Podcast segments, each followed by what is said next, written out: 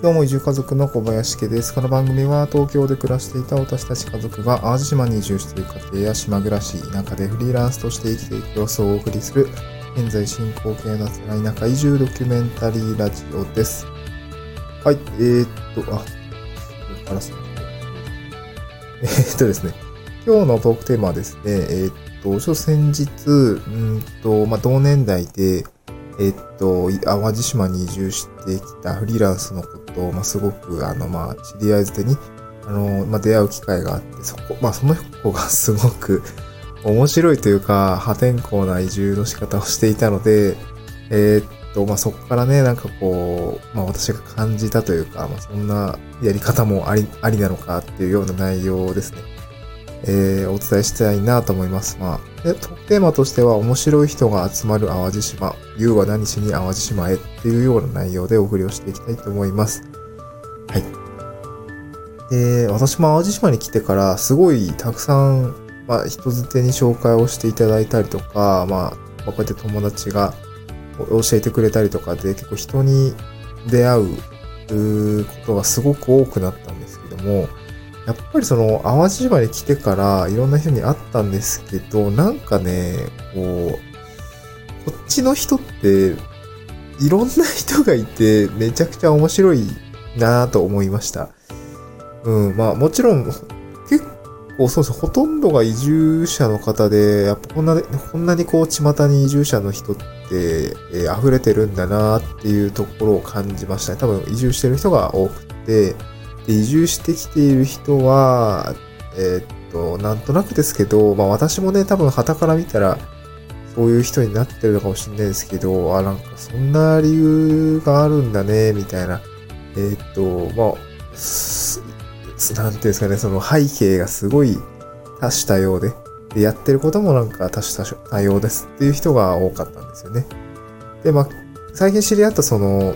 確か26歳って言ってたかな ?26 歳ぐらいで今フリーランス、新卒でフリーランス2年目みたいな形で、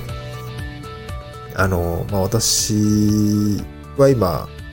会社員経験7年して、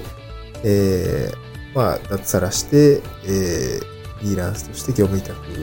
受けな、協力系の仕事を受けながらやってるっていう感じなので、まあ、フリーランスで言ったら先輩なんですけど、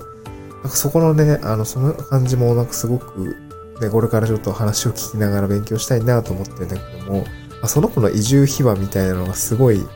破天荒だなと思って今日紹介したいなと思います。で、その子は、えっ、と、関東圏出身でした。神奈川出身ですぐ東京に引っ越して、東京の大学、えっと、学校とか大学、なん？高校までは高校で、えー、あ、大学までかな？学部までは東京だったみたいで、その後、えっと、院、院に進ん、大学院に進んだのが、まあ、大阪の大学に進んだみたいなんですけど、えーっと、まあ、そこでね、あの、授業、授業を、まあ、院、卒、まあ、院を卒業する、まあ、手前って言ったかな。そこまですごい勉強を頑張っていて、まあ、論文も、あの、いいものが書けそうだっていう状況だったんだけれども、えっと、まあ、成功して事業を考えていたみたいなんですね。えっと、事業を考えていて、ただなんかもう、事業に走り出したいという思いが強くなったみたいで、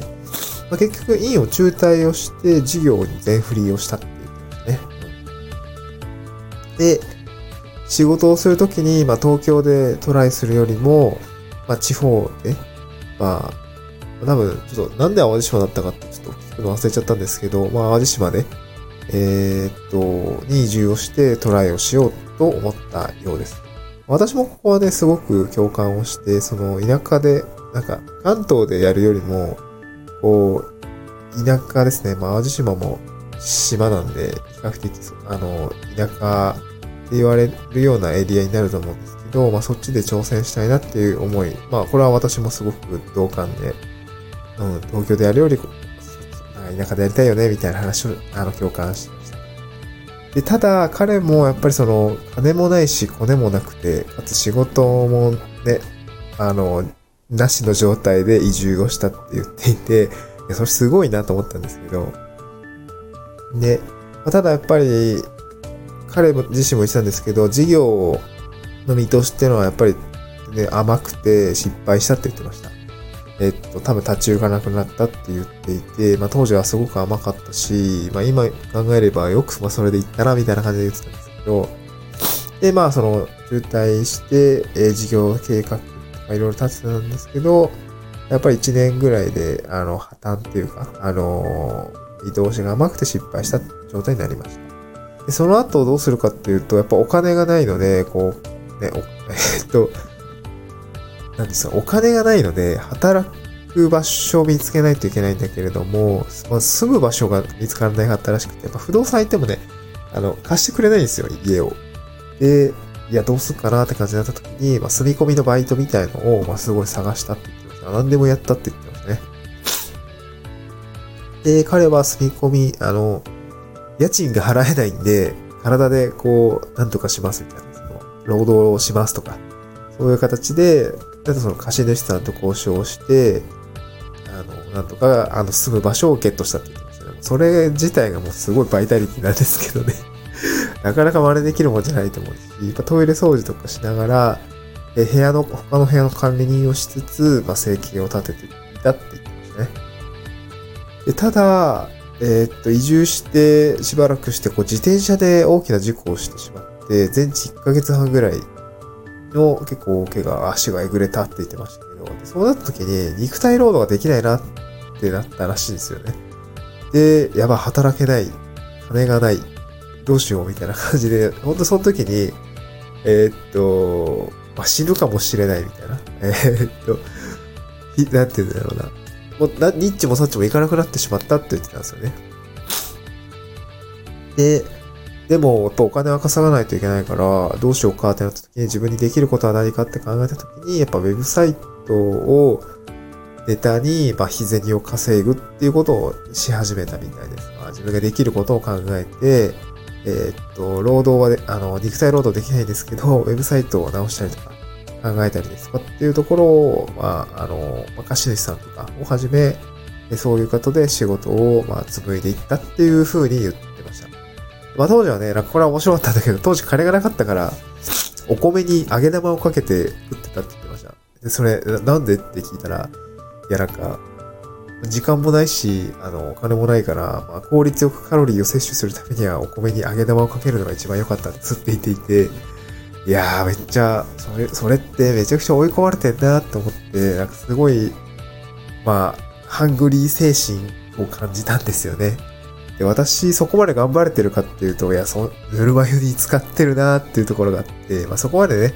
あの、まあ本人は、あの、お尻を叩かれないと、頑張れないって言っていて、まあ、これ人によると思うんだけれども、まあでもそういう、もう極限状態ですよね。なんか金ないし、家もなくて、で、怪我して働けなくて、でも生きていかなければならないって言った時に、まあいろいろやることを考えつつ、でも食費、金がないから、ご飯に揚げ玉かけて食ってるって、いやー、もう想像を絶するなーと思ったんですよね。で、その子も、その状態を、まあ、旗から見たときには、やっぱりその、怪我して働けないし、食費も出せない状態で、まあ、死ぬかもしれないって感じたみたいなんですよねし。よくその、やる、何かこう、ことをなすときには死ぬ気になってやるって言ってたんですけど、その経験ができたって言っていて、まあ、ただ、死ぬ気になってやるっていうよりも、えー、死にそうだったっていう状態の方がしっくりくるって言っていて、ああ、そっかーって。やっぱ死ぬ気になるって多分難しいと思うんですよね。その、自分で死ぬ気になるって難しいじゃないですか。多分どっかで甘えが出るし、何か起業したりとか、えー、事業を成功させたいって思った時には、その環境を変えるって言ってたんですけど、やっぱり、その本当は死にそうな状態を彼は作って、それで奮い立たせて頑張るって言っていたので、なんかその、まあ、全員がね、そういうことをやった方がいいかっていうと全然違うとは言ってたんですけど、なんか私自身はなんかすごくね、その、精神みたいのは見習、見習、見習わないといけないなと思っていて、で、今、事業みたいなのをいろいろ計画しているところではあるんですけども、やっぱり甘えてんなというふうに 彼を見てたら思いました。なんかまだまだやれることがたくさんあるし、それこそ寝る間を惜しんで、やっぱ、あの、やらなければならない、パワーをかけて、やらなければならない、あの、場面もきっとあるだろうから、やっぱ、ね、頑張らないといけないなと思いましたね。死ぬ気でやるというよりも死にそうだったっていう言葉はすごく印象深かったです。まあ、若さもあったっていうのもあるかもしれないんだけれどもね。私とまた状況が違ったり、家族がいたりすると、なかなかそういう踏み切れないっていうあの人も多いでしょうし、で彼自身もその家族がいたら全然そんなことは考えられなかったって言っていたので、まあこれはまた私は私なりに、えー、何かその頑張り方っていうのがあるのかなと思って、あのそこは考えていきたいなと思いますが、まあいかんせんでその、淡路島っていろんなバックボーンの方がいるので、こう、まあ移住者が多いってこと時点時点でね、あの、淡路島に移住したい方については比較的まあポジティブないろんなライフスタイルが、ああ歩んでる人がいるので、そういう人たちに会って話せ、話せたりとか、まあそういう自分らしい働き方みたいなのとか、生き方みたいのが、いろいろね、ケーススタディみたいなのが転がってるような島なので、それはすごく面白いかなと思いますね。仕事も多様で、働き方も多様なので、そういう人と出会えるチャンスが多いのは、なんか淡路島としてはすごいいい、えー、文化というか、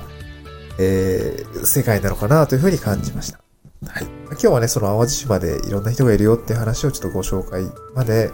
に、あの、お話をさせていただきましたね。で、まあ、あんまりその、うん、淡路島以外の、淡島に興味がない人はそんなに、あの、有益なものではなかったかと思うんですけれども、まあ、淡島に興味がある方については、えっ、ー、と、何か有益なものになれば幸いです。また次回の収録でお会いしましょう。バイバーイ。